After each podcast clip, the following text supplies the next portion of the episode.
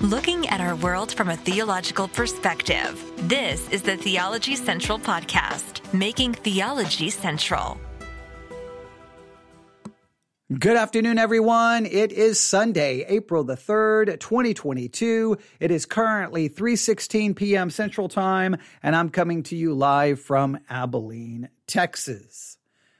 Now, if you've been a Christian for any length of time, you are obviously very aware that there is much disagreement within the Christian world about pretty much every subject, right? You know, there's disagreement about baptism. You know, there's disagreement about the Lord's Supper. You know, there's disagreement about how the church should operate, what you can and can't do, how one should worship, what kind of music one can use, can't use, what kind of, you know, church leadership structure do you have? Is it a pastor led, congregational led? Is it a blend of those? Do you need multiple elders? Do you need to be a part of a denomination? Can you be independent? I mean, there's just disagreement after disagreement after disagreement after disagreement. And at times, it can just become very depressing, very discouraging, and very frustrating. It, it, it's kind of interesting. Sometimes when you're, I think when you're a young Christian, you can get so involved in the debate and arguing that you're just like, what you have a tendency to do is you f- focus on the fact, okay, you are, you're right. You think you're right. I'm, you know, you're basically, this is the way you kind of approach it. I'm right. Everyone else is wrong. And then you spend all of your time arguing and fighting and debating, trying to convince everyone that they're wrong, but you've got it figured out. So I think there's, there, that's kind of a stage you go through in the Christian life. Like at first you may be a little like, discombobulated by all of the disagreement. Then you kind of figure out, okay, this is my team. This is the right team. We've got it right. Everyone else is wrong. Then you spend your time maybe arguing and fighting and trying to convince everyone that they're wrong. And then I think there's a stage where you kind of sit back and you start looking at it not so much from the perspective of your team. You kind of take a step back and you just like, wait, why? Why are look? We claim the Bible is the final authority, yet we can't agree. We we've had two thousand years of church history, yet we're in 2022, and the agreements get worse and worse and worse. And wait a minute, look at how we're talking, look at how we're treating, and then you you may go through a period of, of doubt or, or or just such a frustration and discouragement that it can have a profound negative impact on your spiritual life. I don't know the different stages you've gone through. I, I, I and you know we could try to I could try to flesh that out a little bit better, but I do think there are some stages. And and sometimes you'll see people, you know, maybe on social media and you're like, "Well, man, I remember that stage. It's like fight, fight, fight, fight, fight, fight, fight, fight and be condescending and tell everyone." And then you can find other people who are kind of like, "You know, I think this is a stage a lot of people get to. You know what? This is what I believe. I don't care what anybody. It's just almost like a I, I, they just don't want to be involved in the fight. They don't want to be involved in the disagreement, and they're just kind of like, you know, everyone just believes what they want, and I don't care anymore. And that that's a dangerous place to be as well. But it is frustrating and it is discouraging. And what may add to your frustration and discouragement is not only do these disagreements involve things like baptism, the Lord's Supper, church leadership, worship styles, you know, an independent versus a denominational church all of those things are there and people will fight about them, but there is also much disagreement about this question, and this will really make you upset and really bother you, or at least it bothers me. Here's the question What must you do to be saved? What must you do to be saved. Now, you, at first you may, no, no, no, no, no, no, no. There's agreement here. You believe in Jesus. Well, a lot of people will say, believe in Jesus, but all you have to do is wait, wait for it, wait for it. It's going to believe in Jesus and Oh, you believe in Jesus, but they're going to throw in something that indicates oh, you, you believe in Jesus, but, or and you have to do, there's going to be, there's something additional you must do. And there's lots of different views and schools of thought when it comes to this question. Let me just give you an example. Here's a very famous passage of scripture. You may not even think anything about it, but it can really become controversial. Matthew chapter 16, verse 24. So what must you do to be saved? Well, believe in Jesus. All right, Matthew uh, chapter 16, verse 24. Then said Jesus unto his disciples, If any man will come after me, let him deny himself, take up his, take up his cross, and follow me. Now, some people say you have to do those in order to be saved. Some say, well, if you don't do those, it proves you're not saved. Meaning, if I don't do this, then I'm not saved. But then the question would be, how much of this does do I have to do in order to be saved? Yeah, let me read it to you again, Matthew 16, 24. If any man will come after me, let him, number one, deny himself, take up his cross, and follow me. Well, to take up your cross is to die to self. Deny, self-denial, self-death, and the, the absence of no longer following self, turning from self. Now, the question is, do you have to do that to be saved? Well, some people say, well, you don't have to do it first. You believe in Jesus and are saved. And as a result of your salvation, you will do that. And you say, well, do you have to do it perfectly? Well, no, you don't have to do it perfectly. Well, if I don't have to do it perfectly, how much do I have to do it in order to know if I'm saved? Because do I ever, am I ever truly dead to myself? Do I ever truly deny myself? do I? And so then it becomes something very subjective. Well, I think I do it enough, so I'm saved. Well, and then you look at someone else and go, well, I don't think they do it enough, so they're not saved. And that just leads to spiritual chaos and anarchy. And we've talked about this a lot. In other words, there's some passages that seem to say, do this. And some people will say, well, you have to do that to be saved. Others will say, no, no, no. That's not for salvation. That's for discipleship. And discipleship is different than salvation. Other people say, no, salvation and discipleship are the same thing. So every verse that says you must do this in order to be a, my disciple, you have to do that in order to be saved. And it just goes, it just, it's just a never ending circle right? I'm not sitting there trying to stop and explain each and every one of these, but just note it's it's maddening. It's maddening. And then you have others who say, look, you're saved by grace alone through faith alone because of Christ alone, but the grace that saves does not remain alone. So it will do this, this, and this, and this. And if you don't do this and this and this, then it proves you were never saved. And you're like, so if I don't do this, I'm not saved, but I'm not saved by works. Well, you're not saved by works, but salvation will produce works. Well, how many works do I have to look at to prove that I'm saved? And it just, it goes on and on and on and on. And it can get maddening because we can't even agree on this. Well, we've talked about it a number of times. We've talked about it in so many ways. But the other day, I don't even know what day it was, I received an email. Now, again, I just used the paper for sound effects because clearly the email is on my iPad. But I received an email and someone was like, "Hey, this uh, we did a discussion. We did a discussion and a podcast episode called "You Can Obey." Where we were looking at a perspective that says you can obey whatever God commands you to do. And we're like, wait a minute, this seems majorly problematic. And they said that some that a, a podcast called Theocast was discussing something similar and an episode called What Must You Do to Be Saved? And you know what happens? I, I try that whenever you email me something, it jumps to the top of the list. Sometimes I'm slow getting there, but what we're going to do is we're going to listen to this episode of Theocast. What must I do to be saved? I have no idea what what they're. I don't have any. I have no idea where they're going to go. I don't go. I don't know what they're going to say. Remember, that's what we love to do here, because if I listen to it first, then this is all rehearsed and it's all planned and and then my reaction is planned and that's just ugh, I, I don't like that. I, I want this to be a Sunday afternoon. I don't know what you're doing this afternoon if you're listening to me live, but you sit back, you have something to drink. I hear I have a bottle of water. We can take a, a drink, sit back. Maybe you got some popcorn, maybe you got some snacks, and let's listen to the episode of Theocast together and let's see what their perspective is. What, how are they going to answer the question? What must I do to be saved? I think this is a pretty important question. I think we could all agree. This is probably a question we actually need to figure out the answer to. And it's just frustrating that 2,000 years of church history, we still can't seem to figure out this answer, at least in a way that everyone agrees upon. Which, again, you, I know for many Christians that the disagreements don't really bother them. For some Christians, they're not bothered. But it's really weird. You either get Christians are like, yeah, kind of shrug their shoulders. I don't really care if there's disagreement. You got others who become so discouraged and despondent and depressed because of the of the disagreements, they just want to give up. I, don't know if there's really a lot of people who are right there in that in a in a middle where we should be concerned about the disagreements, but we should not just give up. But I do I think we should all acknowledge 2,000 years of church history.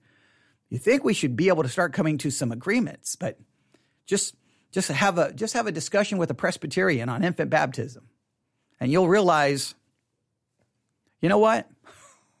We're never going to agree on anything. We're, it, it's it's just useless, which is frustrating. But let's listen to this and see what uh, where the discussion is, okay, or, or what or what their perspective is. Theocast, another podcast you may want to subscribe to. We could almost have done this for a Christian podcast spotlight program, but we're gonna we're gonna put it by itself just because I think uh, this is important. Theocast, what must I do to be saved? Let's jump in and see how far we can make it. Here we go.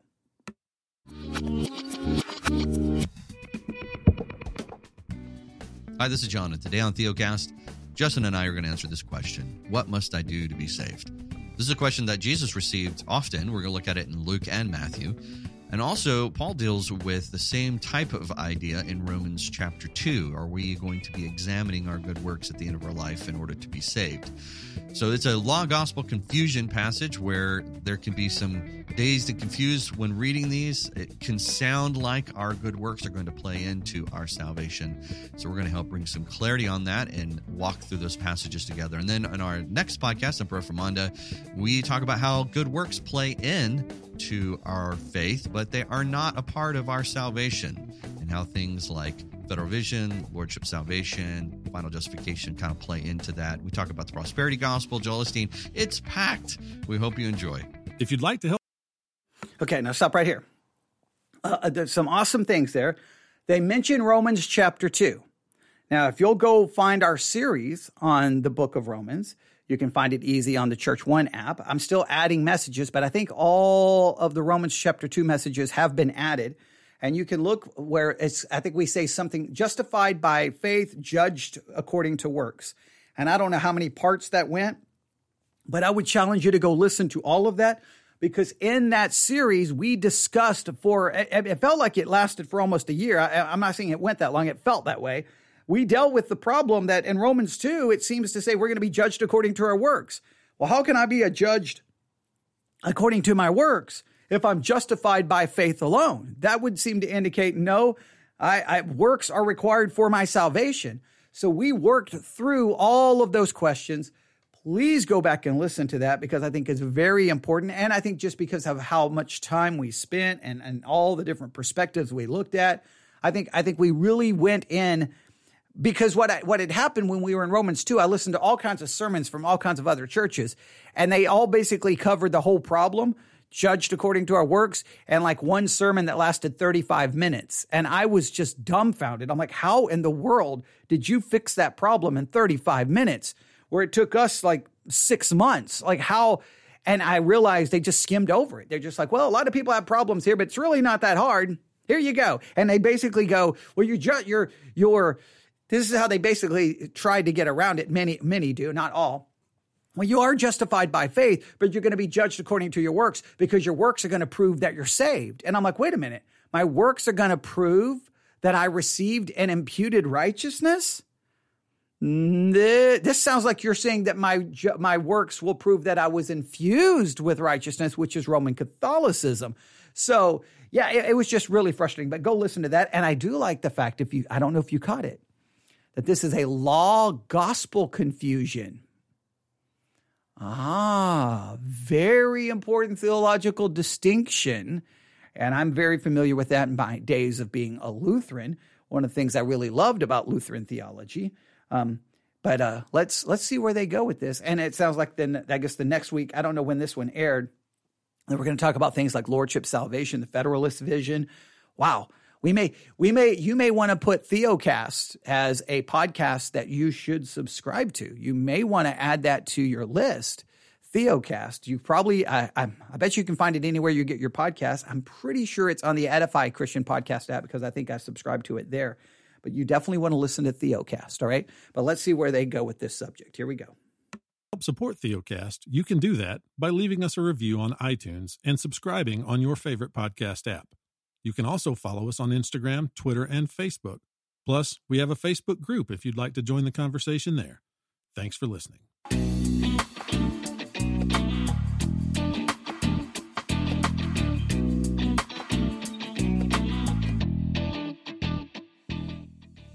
Welcome to Theocast, encouraging weary pilgrims to rest in Christ. Conversations about the Christian life from a reformed, confessional, and pastoral perspective.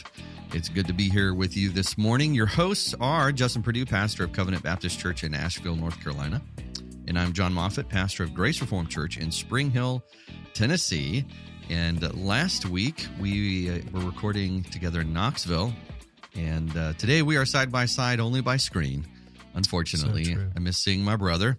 But uh, Justin, today's uh, today's a fun one. We we love one of the things that we do before we record. We always catch up, see how each other is doing, and uh, get caught up on life and ministry, and just care for one another and laugh and and drink coffee. It's great. Uh, then we start talking about what we want to talk about, and today was a good one. Today was fun. Just kind of All right. So, a couple of things. This is coming to us from a reformed theological perspective. All right. We'll see. We'll see how that plays out uh, because even sometimes within the reform world, there's not always agreement. I, I don't know. I don't know if I'm going to agree or disagree. The the, the little opening was promising because I do agree that this is a law gospel confusion. I do. I absolutely believe that that's what happens with these questions about what must I do to be saved and judged according to our works and and all, the different things people do. I do believe it's a it's a confusion of law and gospel. So I, they're using language that I think I'm going to agree with. We'll see where where they're going to go. You may be asking, well, why didn't you just fast forward this right to where they get started on the topic? Because I also love to introduce you to podcasts you may not know about. So just kind of giving you a feel and a vibe for what they're about, how they do things. Uh, it sounds like most podcasts, if you'll notice, most of the podcasts that we listen to, they di- they tend to either be like a panel discussion or there's at least two people. Um, there's very few podcasts. I, I mean, there's some out there, but it just sounds like a lot of them. There's always a discussion. There's always a panel or or a co-host or or a guest or an interview where I don't do any of those things. It's just me, myself, and I. But uh, Theocast. So, that, so that's why we're listening to everything, just so that you get a feel for what this podcast is all about. Here we go. um, min- reminiscing over the next few episodes what we're going to cover. So Yeah. uh, today's episode is called "What Must I Do to Be Saved." So Justin, kind Oh. of set us up. Like, what? Why did we pick that topic? This is kind of in a stream of things coming It is. coming down. So And today too, we had emergency phone calls that really shortened our time together. We could barely get in here to record. We it were was like scrambling. We are both taking yeah the life of Anyway, a pastor. Yeah, It's okay. it's good um, times. Yeah, good chat though. It was brief, but a good talk. Yeah. Not only just catching up personally quickly, but then talking about what we wanted to discuss today on the podcast. Right. So I'll go ahead and say this. John and I are both in agreement that we want to do in the coming months, I think that's a safe thing to say, an overview episode on the law and gospel distinction. Mhm. So a reformed understanding, a historical reformed understanding of law and gospel. Okay, let me just say it right here. Whenever they do that episode where they do a distinction of law and gospel, I would highly recommend you listen. In fact, I may drive to your house and make you listen, okay? Any discussion about the distinction between law and gospel is a very, very, very, very, very important one, okay? If yeah, we, we may we may have to review it and we may do our own discussion. I have a I have a uh, Lutheran textbook on hermeneutics that's all about the distinction between law and gospel. It's probably somewhere uh, back when I was going to become a I wanted to become a Lutheran pastor. Um, yeah, well, when we may have to pull that out because I think this is I think this distinction between law and gospel is I, I think I think these int- distinctions between law and gospel is absolutely essential, and I think the distinction between position and practice is absolutely essential as well. So we, we may do some study on position and practice. Um, and well, they're going to do a, a law and gospel distinction that we may have to listen to and review. But let's let's continue. An overview episode on that doctrine is coming. We're just going to go ahead and say that and own that, and you can hold us to that. Mhm. But today's episode is different and in some ways more fun Mhm. because effectively what we're going to do, the title is What Must I Do to Be Saved? And we're going to get there. But what we're going to do is survey three passages that are often preached or explained in a way that we would say confuses the answer to that question. What must we do to be saved? And two of these are going to be from the lips of Christ himself, and one of them from the pen of the Apostle Paul. Hmm. And so these passages are probably going to be well known to people because two of them are parables that people are familiar with. Mm-hmm. And then one is from, you know, Paul's most famous epistle, the letter to the Romans. And yeah, John, anything from you, man? Just I'm I'm I'm saving some of my Yeah. energy for what we're about to do. We want to be charitable. We Yeah. want to be humble, and we also are aware Mhm. that for many of the listeners, you may not have heard these parables, these passages explained the way that we're going to explain them. Mhm. But this explanation and understanding is not unique to us. Again, it is an historical, reformed, law gospel hermeneutic that we would be applying to the text Mhm. in these various instances. Yep. John, thoughts? Well, to to help any student of God's word, you have to understand categories. Um, Yeah. you know, like the Bible assumes when we read the Bible, it assumes we know things about natural law. So we know what a human is, we know what trees are, we know what a donkey is, uh, we know what water is. Like it assumes that knowledge because it doesn't say this is what water is or this Right. is what a donkey is. Or is. even the, the seasons and the years and Mhm. all these kinds of things. So uh, then there are then there's things that we must learn from the text. Like it defines things the world doesn't have. Like the. Yeah. world doesn't have a concept for grace that comes from the Bible. Yeah. Uh, it really doesn't have a concept for law other than the natural law that's there. Mhm. And uh, unfortunately, throughout the years, we've confused those two, and that's what's caused there to be confusion centered around the passages that we have today. So before Justin jumps into Luke, I just want to give a like a five second definition here. I, mean, think John, give give a twenty second definition. take your That's- time. That's right. right. Yeah. Um, but the the easiest way I always I'll just describe the gospel because the gospel uh, is a transliteration. It literally just means news, and it means the the news that is good. Yeah. And you don't describe news as a potential future, right? News is always past tense. It means it's this Mhm. is what's happening. It's occurred. Um, uh, it's occurred, and I'm telling you what's occurred. Yeah. Law always is potential because it is Hmm. is a is, uh, in other words, it's the standard by which one must meet. And so Hmm. there's there's no past part. There's only a future part. So if you're reading a passage of scripture and it's saying that salvation is dependent upon a future act, that's law. But if you're hearing a passage and it's saying this is what has been done, therefore you are saved, that's mm-hmm. gospel. Uh, Think of it this way gospel is done, law is due. Any passage that says do something, that is law. Any passage that says it has been done, it is done, that is gospel. Gospel is the news of what has been done, what has been accomplished, what is finished, and that is in Christ Jesus. He's done it, He's finished it. What must I do? That is law. There's that's that's a done and do is a very important distinction when it comes to law, or an, an easy way to remember the distinction between uh, gospel and law, or law and gospel. Law is due, gospel is done. All right, I think that's a, a very important way to to uh, understand it. Uh, so we do believe that one is saved by works. It just is the works of Christ. That's gospel. So it's important. This, the name of this podcast is "What Must I Do to Be Saved?" We're going to answer that in the end, but we're going to use passages that are often very confused. So Yes. Uh, I love that. Are we saved by works? Yes, we are saved by works. The works of Christ that are imputed to me. He, he all, all the things of all the works of Christ that saves you. His obedience to the law. He kept the law perfectly for you because you cannot. He died for you. He shed his blood for you. All death, burial, resurrection, all of that was done for you. So, in a sense, when you say, Am I saved by works? Yes, I'm saved by the works of Christ, not by my works. Right? So, that's important.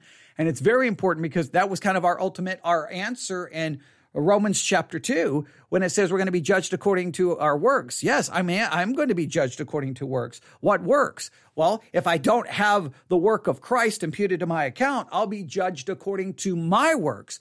But I can be judged according to works because by faith, all of the work of Christ has been imputed to my account. So when I am judged, every work of Christ is my work. I've kept the law. I'm obedient. I am holy. I am righteous in Christ, not in practice. So I think that understanding that distinction is very important as well. All right, let's continue. just remember in the back of your head if it's talking about a past tense of what's been done on my behalf, that's gospel. If it's talking about what I must do now and ongoing, that's law. What I must do in particular in order to be righteous in the sight of God. Right. That is a law proposition, right? Mhm. And law does not mean bad. Law is, law is good. I mean, God's law is holy and upright and good completely. Right. The problem is not with the law. The problem is with us.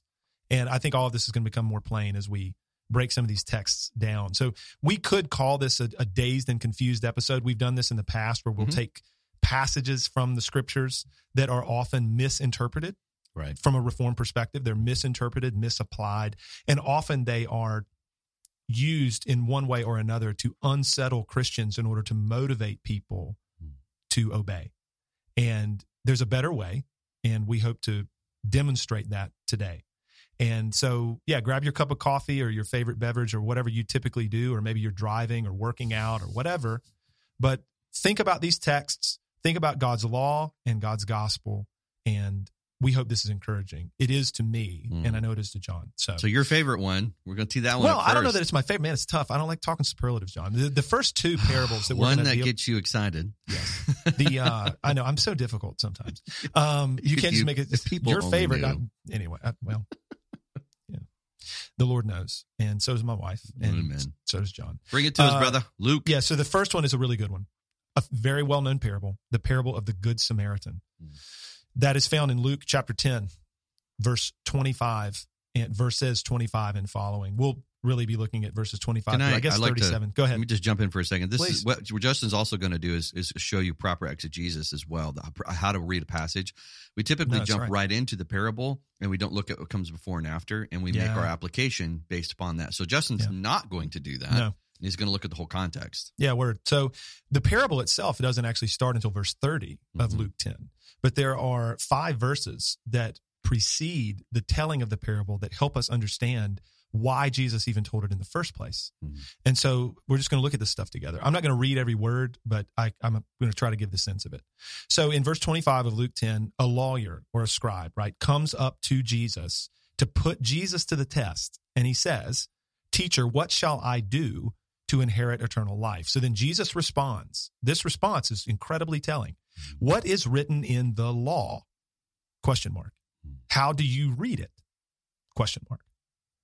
Then the scribe, the lawyer, responds You shall love the Lord your God with all your heart and with all your soul and with all your strength and with all your mind, and your neighbor as yourself.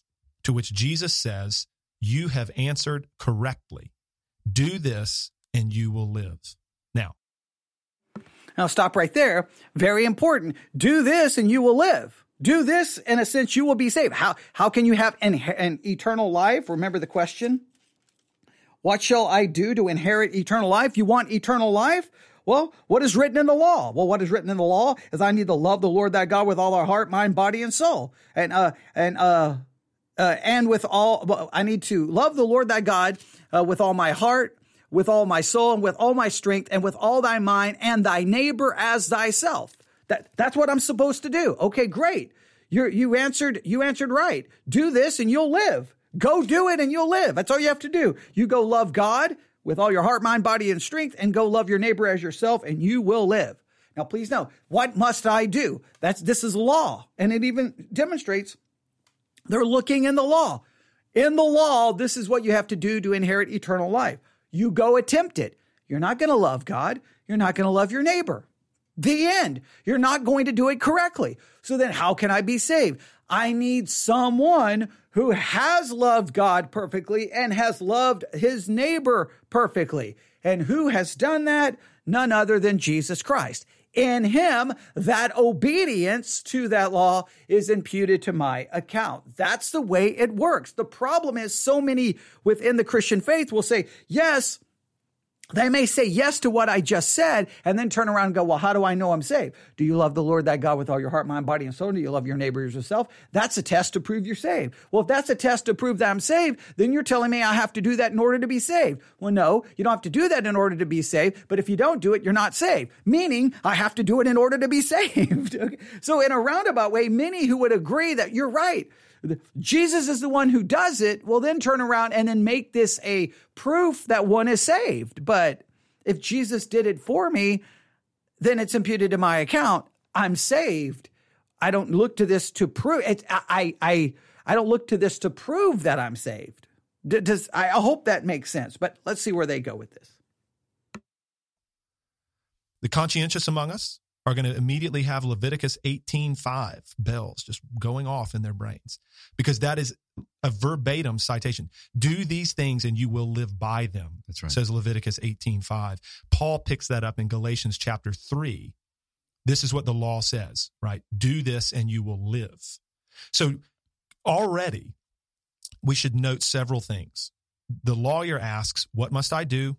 Jesus immediately responds with a question about the law and what the law requires. Well, what does the law say? How do you read it? The man responds correctly Love the Lord your God, love your neighbor as yourself. And Jesus says, Yes, Hmm. do that and you'll live. Now, there is not a, an ounce of gospel in that whatsoever. That is What? all law. Wait a minute. He said, What must I do to be saved? Is Jesus lying to him?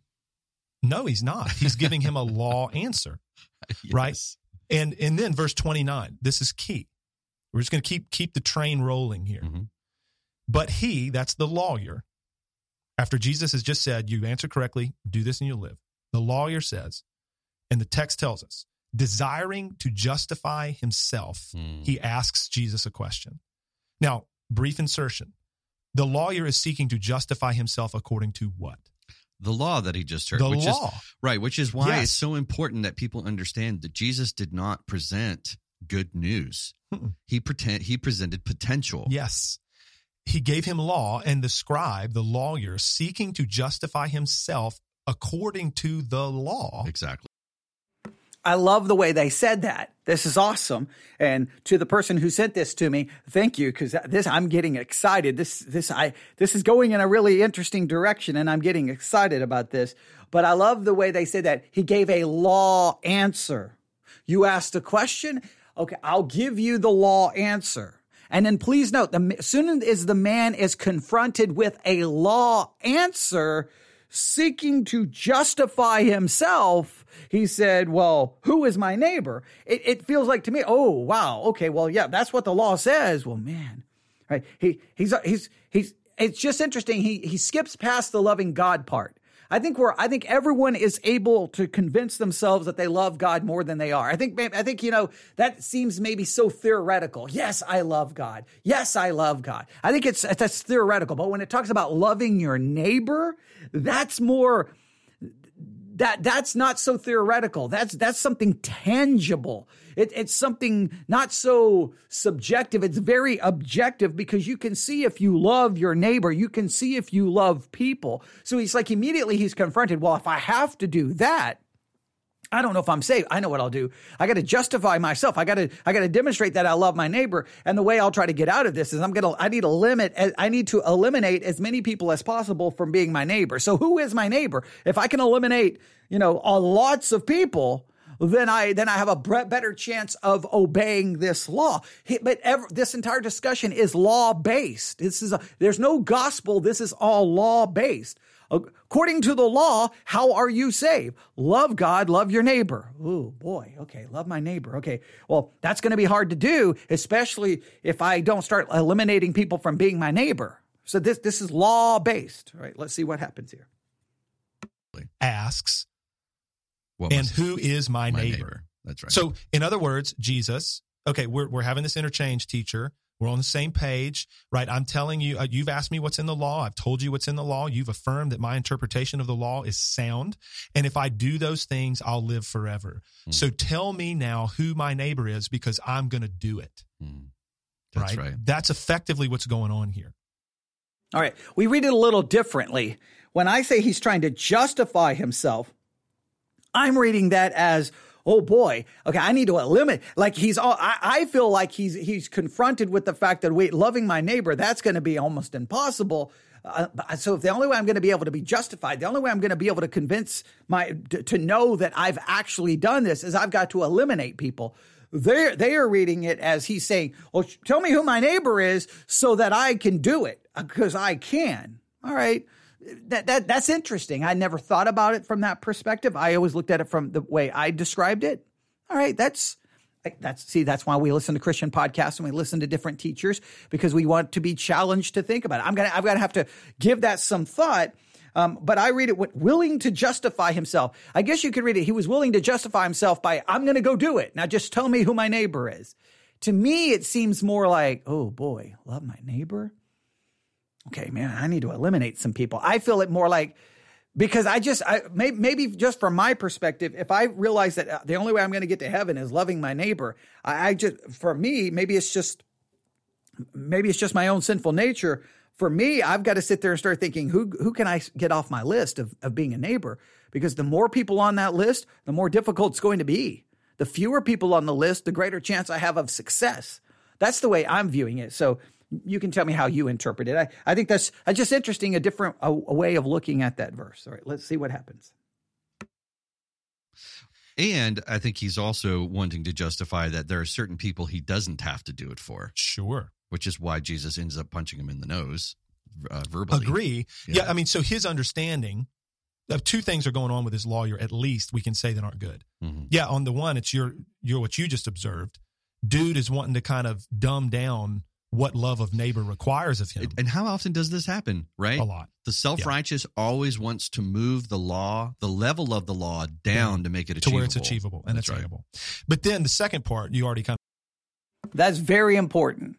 The self righteous always wants to dumb down the law so it's achievable right? Yes, you you can obey God, you can do it, and and then they begin to reduce what the law actually says, so it seems manageable. But if you look at the law as it's given, and even the what how Jesus interprets the law, that it goes beyond just an external act, it deals with internal motivations, internal desires. Then you realize immediately that if I look at the law as God has given the law and as God interprets the law, then nobody can fulfill it. We are all condemned, and nobody is saved right? But so many people were like, no, no, no, no, no, no, no, no, no, no. You can prove you're saved by these things you do. Well, they have to dumb down the requirements of the law.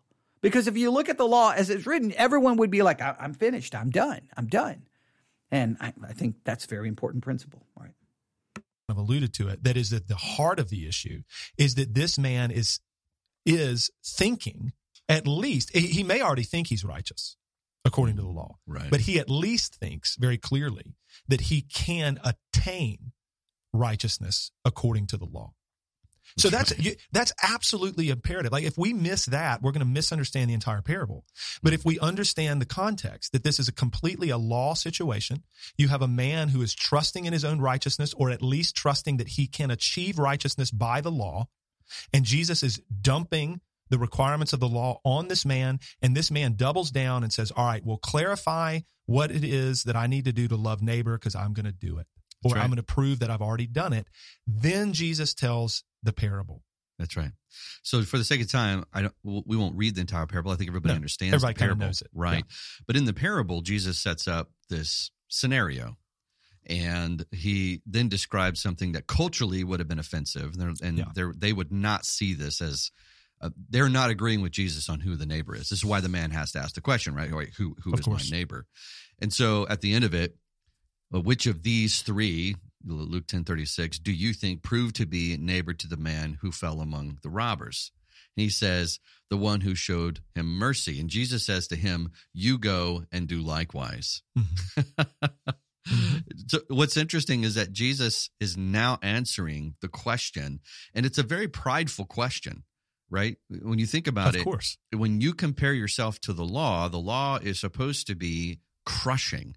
The man is not because the law standard is perfection. That's right. So yeah. Jesus sends the man away to be crushed, so yeah. that he hopefully would return and say, "Okay, it can't be done." Like I can't. Yeah, the point of what Christ is doing in the parable, and everybody knows that you've already alluded to it. He paints this picture of over the top sacrificial love for neighbor mm-hmm. that we all ought to look at it and say, "Yeah, I've never I don't think I've ever gone to that length to love my neighbor. Mm. Right. I mean, that should be what we read. Not uh, consistently then, every day. Correct. Correct. Every and then, of day. course, he he offends everybody listening by painting the picture of the religious and ethnic half breed. The Samaritan is the one who actually does love his neighbor. So that's offensive. Mm-hmm. But I think the point The secondary takeaway is what we often get as the primary takeaway. The primary takeaway, as this text is usually exposited, is we all need to sacrificially love neighbor like the Samaritan. Yeah. That is true. That is a secondary application in terms of how I would then think about living in accord with God's law. True. But wasn't the point. But the main point, my vernacular, Jesus is looking at this man and indirectly everybody who's listening. And he's like, ain't none of y'all fools ever done this. Like, ain't nobody ever done this for your neighbor, right? I mean, that's it. Like, it's, right. it is meant to be held out as an unattainable standard. Hmm. This is so important theologically and hermeneutically. So many times we look at a passage of scripture, especially pastors when they preach this, and they're like, okay, guys, this is what we need to learn. We need to love people this way. We need to have this sacrificial love for people. And we just immediately make the application as go and do this go and do this. But that really is at best a secondary application. Really, it goes against what Jesus is doing here. Jesus is saying, Oh, you want to know how to be saved by keeping the law? Well, go and do this because what it should lead to is I, I can't. I, I, I, nobody does it this way. Now, the problem is some preachers preach it as if you can. Some preachers preach it like you can do it. You can do this. No, you can't. You're never going to love people with this kind of consistent sacrificial love. You're, you're not going to do that.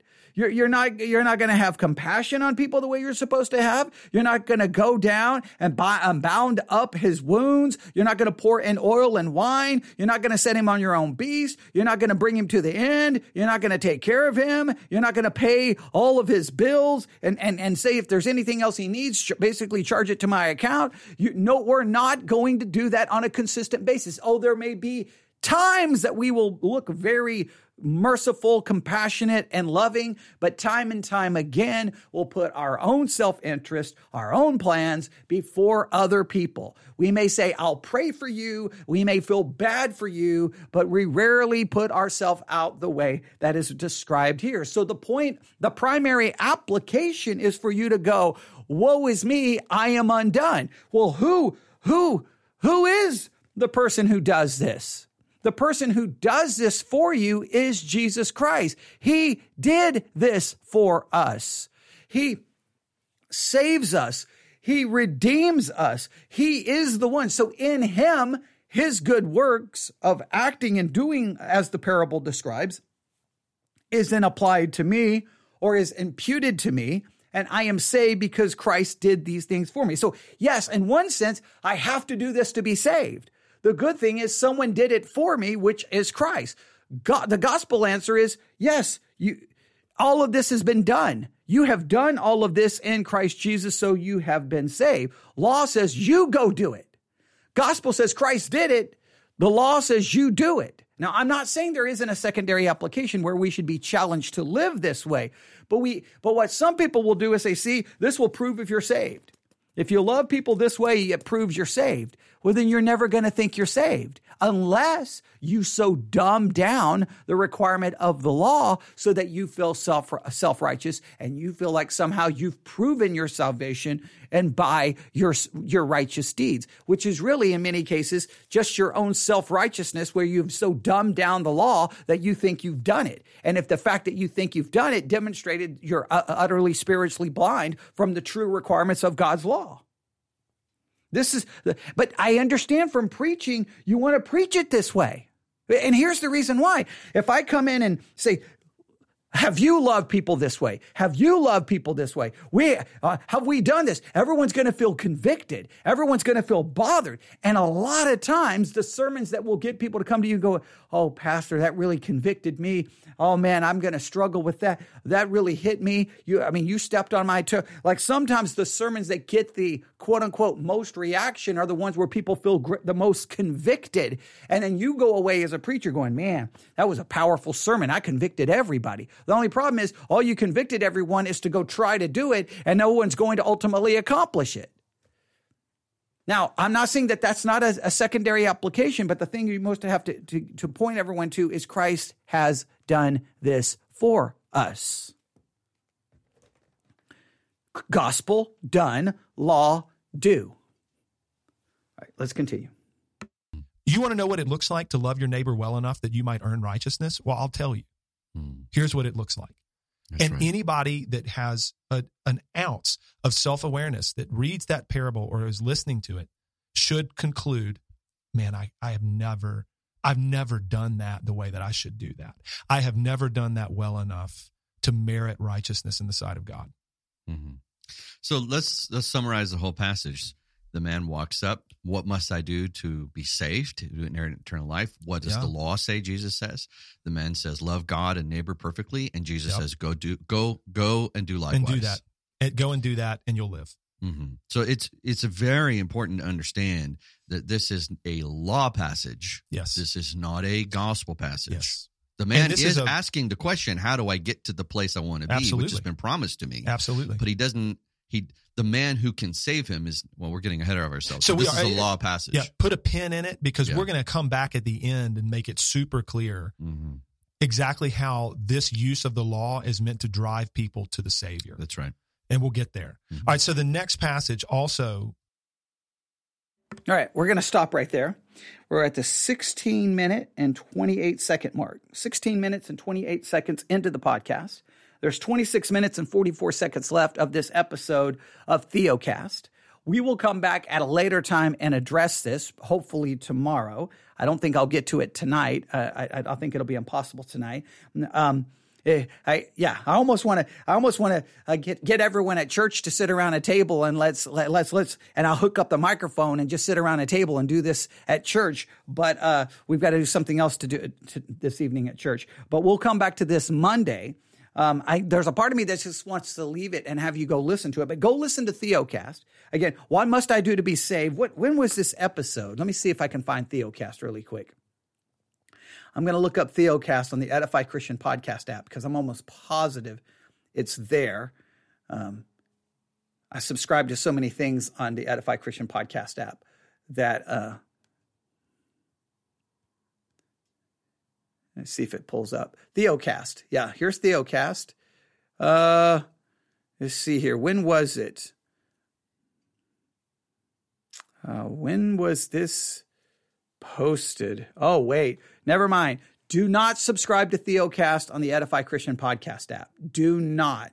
It's uh, a year behind. Let's see here. So let's not do that. Don't, man, eh, it's weird how so many podcasts they they don't keep up with their their their podcast feeds on all of the different platforms, and some for some reason their their their things are not being updated updated, and they don't even know. Let's see here, uh, Theocast. Here we go. All right, um, there's the weekly podcast. Where are the episodes? Where are the episodes? Oh man. Okay, let's see here. Here's the podcast. All right. What must I do to be saved? Was when was this uh, done? Is there a date? March the 30th, 2022. March the 30th, 2022. Yes, it's really good stuff. I, I agree. Um, either, and the person who just said good stuff, uh, do you listen to this podcast already, or are you saying good stuff? This is your first time to hear it. I'll wait for your answer. Uh, you can also find Theocast on YouTube. Um, if you're if you do go to YouTube, subscribe to Theology Central as well. A little plug in there, but um, yes, this is uh, March the thirtieth, twenty twenty two, and uh, I, it, what must I do to be saved? If you want to go listen to the rest, but we will definitely come back because I, I, I just want to see the other passages that they dealt with. And so the passage that was dealt with in this particular discussion was, let's see, Luke, make sure, Luke chapter uh, 10. Luke 10, I'm writing this down. Luke 10. And they start in verse 25. Okay, verse 25 to uh, 37. 25 to 37. All right. So, okay, that's awesome. Will just says the first time to ever hear it. All right. Awesome. See, that that's why, that's one of the reasons I like to do this. Theocast, please subscribe to it. Go listen to it on your own because they are making some absolutely wonderful, this is good stuff. A, a right distinction between law and gospel. And I just want you to understand the reason this gets obliterated is because of people like me. It's people like me who sit behind a microphone or stand behind a pulpit. We're the ones who mess this up because there's always this feeling that when you preach, well, I've got to give the people something practical. I got to give them something to do. So you preach the Good Samaritan. You, you need to treat people this way. You need to love people this way. And you make that the primary application, obliterating law and gospel because you've just given everyone law. Go do it. Go do it. Go do it. Everyone gets convicted and they're saying, I'm going to go do it. I'm going to go do it. And usually before they even get maybe they're driving down the road going, Do you see anyone in a ditch? Do you see anyone over in a ditch that's been beat up by some robbers that we could stop and help? Does anybody? Does does anybody see anything? And and nobody sees any any robber in, in the ditch, but all the and so as soon as they give up looking, then they start talking amongst their family, and immediately they will realize they don't show that kind of love and compassion even to people sitting in the same car. And then by the time they get home, there's arguments over supper or food or this or no, I'm going to watch this on TV or no, and then and then immediately we don't even realize that we've already violating the passage, not showing any compassion and mercy even to the people around around us, even before there is even a great need or or, or, or anything. We, we, we demonstrate that we love ourselves and we don't even catch on to it. And then sometimes we'll, people will like, okay, I'm gonna I'm gonna try to do this this week, and then find themselves falling short and short and short and short, which only get discouraged, or they have to convince themselves that they're doing it, because we preached what was a law passage uh, we, we, preach a, a oh, I'm sorry, we preach a passage that's law. We ignore gospel, and then we give that law as go do it. And, and if you don't do this, you prove you'll never be saved, almost turning the gospel into a works based system. And it's just because preachers, you just, you're almost like, I, I, know it's hard for the non, non I know it's hard for the non preacher to maybe understand, but as a preacher, you you you're almost your whole basis of success is how people respond.